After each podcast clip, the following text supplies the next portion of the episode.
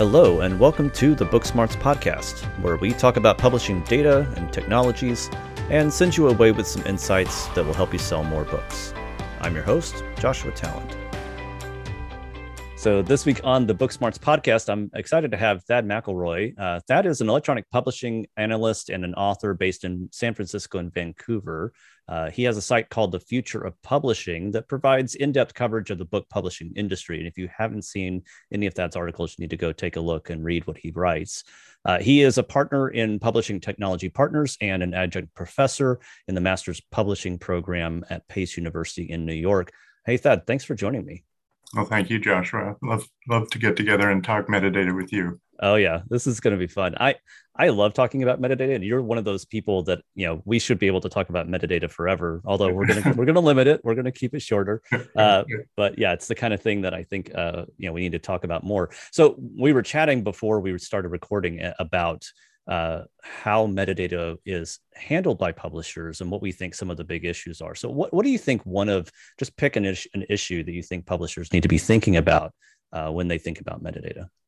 Let's go to fundamentals and you know where what's sort of the state of metadata today. So if you if you go into an average publisher and you say metadata, well, when I started in this, you know, the, the conversation ended right there. It doesn't end there anymore. You know that you you get a degree of familiarity, you get a degree of comfort, but what you don't get is a comprehensive understanding. Right. They have, in in my view, you know, a very superficial view of metadata because it it's technical and they're not technical people.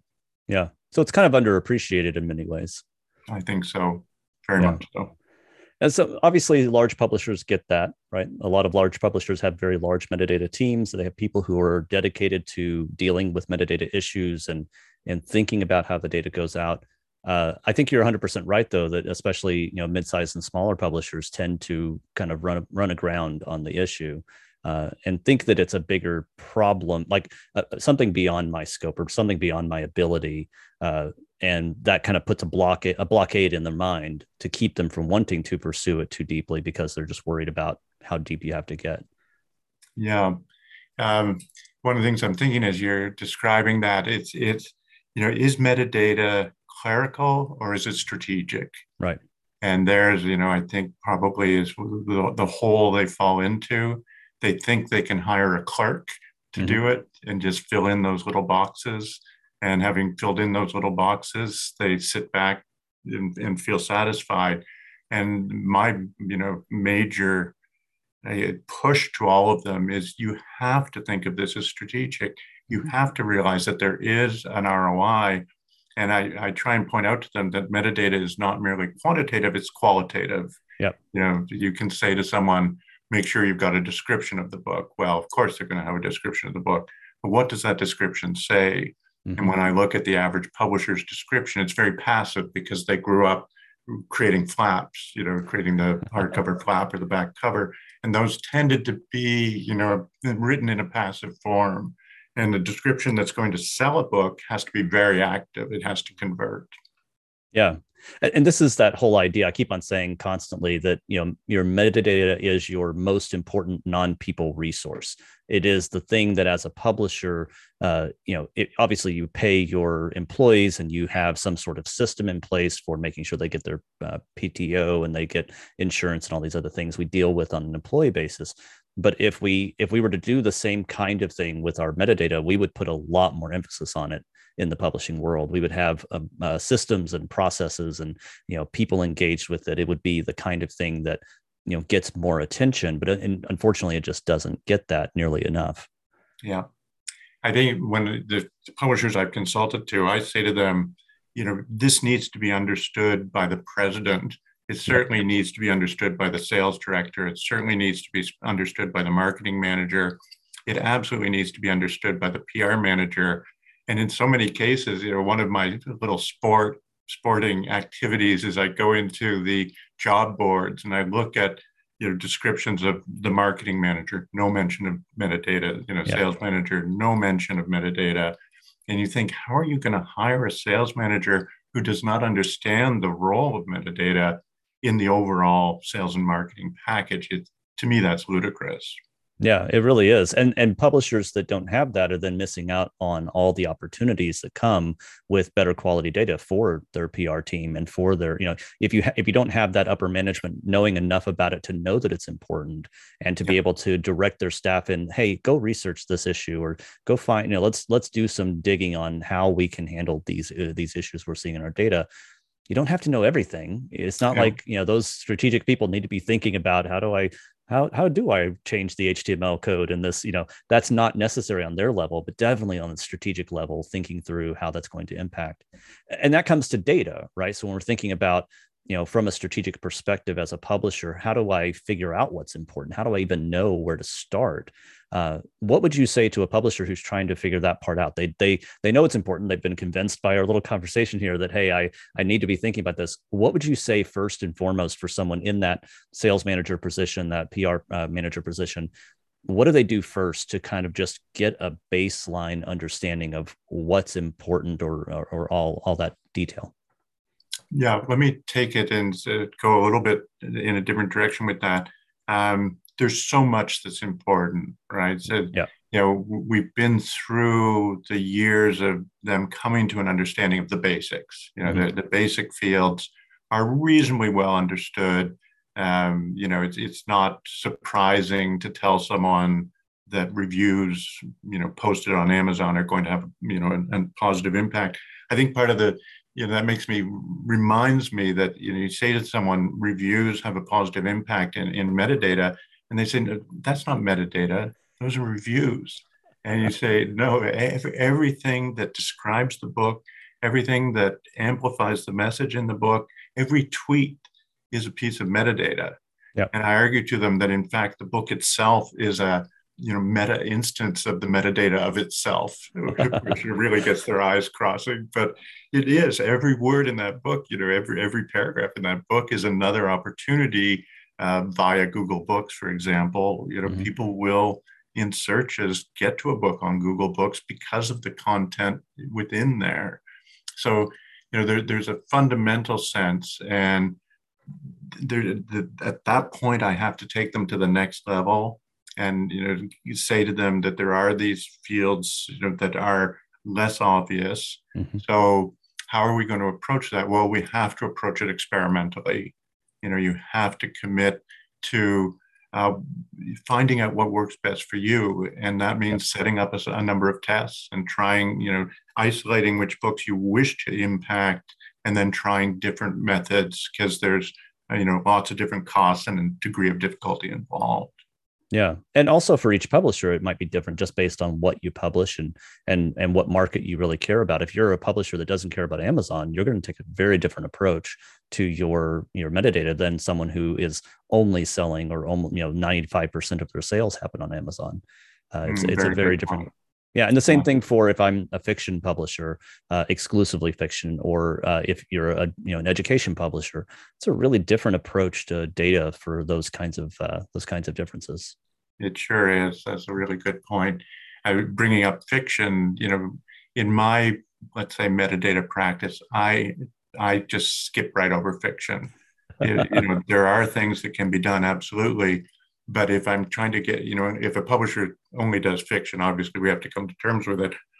but most publishers who publish fiction have a lot of nonfiction as well. Mm-hmm. And I say to them, you know, we'll get to the fiction. Uh, there are things we can do, but the nonfiction is is 10 times as malleable and uh, subject to influence by enhancement of metadata and you know, the other thing is to this distinction between front list and backlist. Yep. Front list has a very different metadata status because there's active things going, you know, reviews are appearing. Mm-hmm. Um, where with the backlist, reviews are no longer appearing. So you've got different kinds of data that are impacting the front list versus the backlist. So my emphasis to publishers is say, let's go deep into the backlist. Let's find the books that, are, that still have activity and we're going to move that activity forward. If you've got a book that's not has no activity, we're going to ignore that book. Um, yep. It's not worth trying to bring it back from the dead. Yeah, and for anyone who's listening for the first time to the podcast or or haven't uh, haven't had a chance to listen to some of the more recent ones, uh, I would recommend you go back and listen to the last podcast uh, episode when I talked to uh, Todd uh, Satterston about you know the idea of front list versus backlist and where you know how to build out that that front list so you can get to the backlist um, and some of the other other episodes where I've talked about similar topics. The the backlist and and Thad, you actually have a really awesome uh, article um, that I'll link in the show notes about the backlist and how important that is, and kind of digging into some of the details on how backlist works. Um, I agree 100%. I think I think I keep saying this, you know, 69% uh, of all book sales according to NPD uh, in 2021 uh, were from the backlist. and we have a real need in the industry to rethink this idea that every um, you know 95% of our work happens in the front list. Um, yeah. You know, if your if your publishing company is is getting so much revenue from that backlist and so many units are being sold in the backlist, it makes sense to focus some more attention on that and try to figure out how to increase that. Even a small increase across 100 backlist titles can make a big impact on your bottom line. I always say that to people. You know, you, you, you run the math.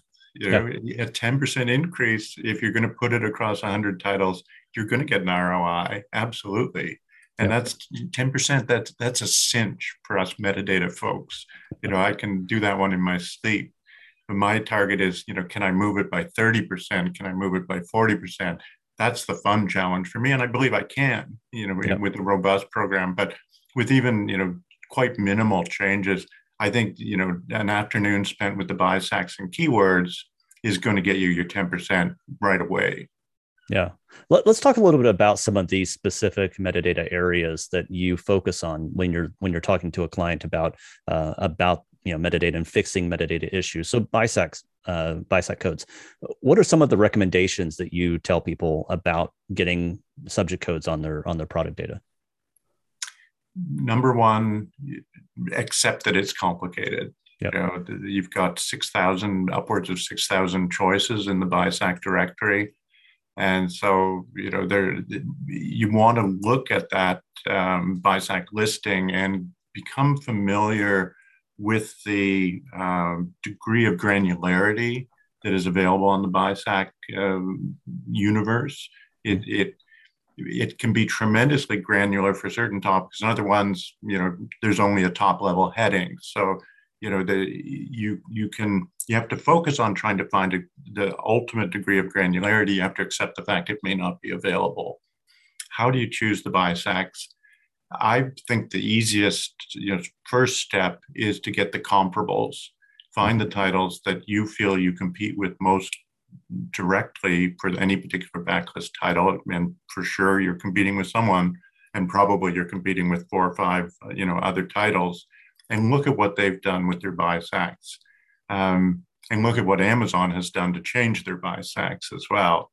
Yep. But um, I think you know the proviso there is that because publishers, a lot of publishers have difficulty, you're looking kind of for consensus. When you go and look at other publishers' assignment of BISAC codes, in many cases they don't have three codes. Uh, when they do have three codes, some of them are ludicrous. So don't treat that as gospel. It's uh-huh. just it's like a conversation with those other books as to what the best BISACs might be. Yeah, that's good. And, and there's there's also the issue of what by what codes or what subject categories are available on the retail websites. You know, Amazon doesn't follow yes. BISAC, right? They've they've got their own little thing going on. So as a publisher, looking not just at you know at the BISAC codes that were provided by those other publishers for those comp titles, but also looking at where those titles show up um, on Amazon might be beneficial as well. Great point. Yeah. And then when you're thinking about the the value of you know as a publisher digging into BISAC, one of the things I will recommend as well to publishers is that they they look at those categories where there aren't enough subcategories in them, enough subtopics in them, um, and if there's enough value, enough uh, benefit in having some sort of subcategories in that, you can reach out to the BISG subject codes committee and request that that be added as a subject category in the next update to BISAC, because BISAC is updated every year. Um, they're going to look into the value of that across the industry, not just for one publisher, but if you get enough support behind adding new BISAC categories, that can actually help a lot. You know, if you're digging into you know publishing books in a certain category and you're not seeing enough depth in that list, uh, it is possible to expand that. Yeah, I think that's that's a good point. Of course, it takes a little while because they do sure. it. You know, every summer the new list comes out. I think it, the requirement I saw at one point is you need to find hundred titles within yep. a proposed new category. That's not a lot. And I, I agree, you know, if, if you're a successful backlist publisher, you have a subject focus or multiple subject focuses. Yep. And if you don't, you're not a very good publisher. So you have these multiple sub subject focus um, areas that you know that you really try and plumb more successfully than your competition. And as you're saying, you know, if you find out that you're there, there isn't an available classification for some of your key titles, yeah, you've got to go to the BISAC committee. So, what about keywords? Uh, we talk about keywords all the time in in the metadata world. Uh, what would you recommend for publishers who are trying to figure out what to do to really engage their keywords? that's another tough one, right? And the, at, at first glance, it's so simple, right? Just you know, think of some of the words that describe this book and put them in the keyword field. You've got up to 250 characters. Um, don't repeat words is fairly obvious um, uh, recommendation, but they do, right? They, the, the keyword stuffing is shameful yep. to be uh, there's a little utility. Do you, you, probably use the BookNet utility so you uh-huh. can see what other people are doing with keywords, and that's important. Again, in the same way that you want to look at the BISACs, you want to see what other people are doing with keywords. But Pete McCarthy was the first one who alerted me to the notion that you know keywords appear throughout the metadata that's on, let's say, Amazon. So you know the title is keywords you know and more significantly the description is keywords the author bio is keywords and so don't waste the when you get to the keyword field recognize that you've already used some prioritized words in those descriptions and try you know, to go very carefully and see what else is missing. Uh, you have to be thinking through what are the main levers that drive a sale of a book and make sure you've got keywords associated with those levers. That's an interesting thought. I i, I know that uh, I know that Pete talks about the keywords in the description and uh, that the keywords are actually indexed. I have never seen that actually happen that keywords in a book description are words in a book description are indexed in search on Amazon. Uh, so it's it's one of those interesting things. Uh, Chris Sim from Kadaxis has done a ton of research on this, uh, and he swears that there's no there's no indexing of the book description. That the keyword field itself in your ONIX file is where Amazon is looking for for that that kind of search um, interesting information. That's an interesting topic that I, I, think obviously we can't come to a you know we can't decide on necessarily. But i would be interested to hear from the from the audience if you've done any research uh, on yourself about your own titles uh, to see what kind of difference you might you might have com- using keywords in your book description you know uh, versus putting them into the keywords field that's it'd be interesting to see some data or some uh, some experience on that um, so keywords and and bisac uh, and a lot of other fields um, that you put into your data have in some ways to do with discoverability and have other in other ways to do with conversion. Can you talk about um, your thoughts on the differences between discoverability and, and findability and, and, conversion and these kinds of issues? Absolutely. Findability and let's start with findability and discoverability. Uh, a lot of people you know the, the word discover and discoverability um, has been tightly associated with metadata for a long time. And I think people have a kind of you know vague idea of what they mean by discoverability because it really does assume a, a, zero state, right? That someone's coming in um, not looking for your book and discovering it. Mm-hmm. If they're looking for your book, they're finding it. You have de- metadata that makes it easy to find the book that people are looking for. So certain metadata, you know, the, the more rigorous kind of clerical metadata tends to be the stuff that makes a book findable. And that's absolutely, you know, essential because um, um, a certain number of people are indeed looking for that book. But when you go into the deep backlist, in many, many cases, it's more important to have discoverability. So it, people are going into Amazon and saying, you know, I want a book on Greek cooking. Let's say, of course, there's eight gazillion of those on Amazon. It'd be very hard to optimize your book against the competition. But let's assume there were only 100 books on Greek cooking. Well, you want to be the one that gets discovered ahead of the other people. And you don't have to be number one. You know, if you're discovered in the top three to five, that that will have an impact on sales and indeed, you know, don't feel you've failed if you don't get the number one position. But you have to think, okay, what will people be searching for for which my book is the answer? Yep. And then at that point, we get to conversion. So let's say we've, you know, either they've come in looking for your specific book and found it, or they're looking for a book in that subject area and they've discovered your book.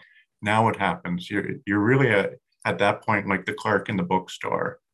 They say, is this book any good? Uh-huh. Um, you know, is this book the one I'm looking for? Have you got other books on the same topic? And your metadata has to answer all of those questions because there's no clerk standing there making the sale. The metadata has to convert from discover, find into that click buy. Yeah, and and those elements that make a big difference on the convert side uh, are going to be things like does it have good images? Does it have look inside right? Those kinds of things that make a difference for that person who's coming there and doesn't know anything about the book. They're going to look for a book description and an excerpt uh, you know they're going to try to see is this really the book that i want? Uh, yeah. so it's important to have those elements there too not just the keywords. Absolutely. Yeah you, you want a grand and deluxe listing. You want people to be delighted by the listing as much as you know they, they understand the book is delightful, as delightful as the images and the words that they're encountering in your listing. Yeah. That's great. Well, that, I think we're out of time. I appreciate you coming on the podcast today. Would you tell our listeners uh, where they can learn more about the work that you're doing and read the things that you write? Um, my own website is thefutureofpublishing.com, as it sounds. I do a lot of writing in Publishers Weekly as well.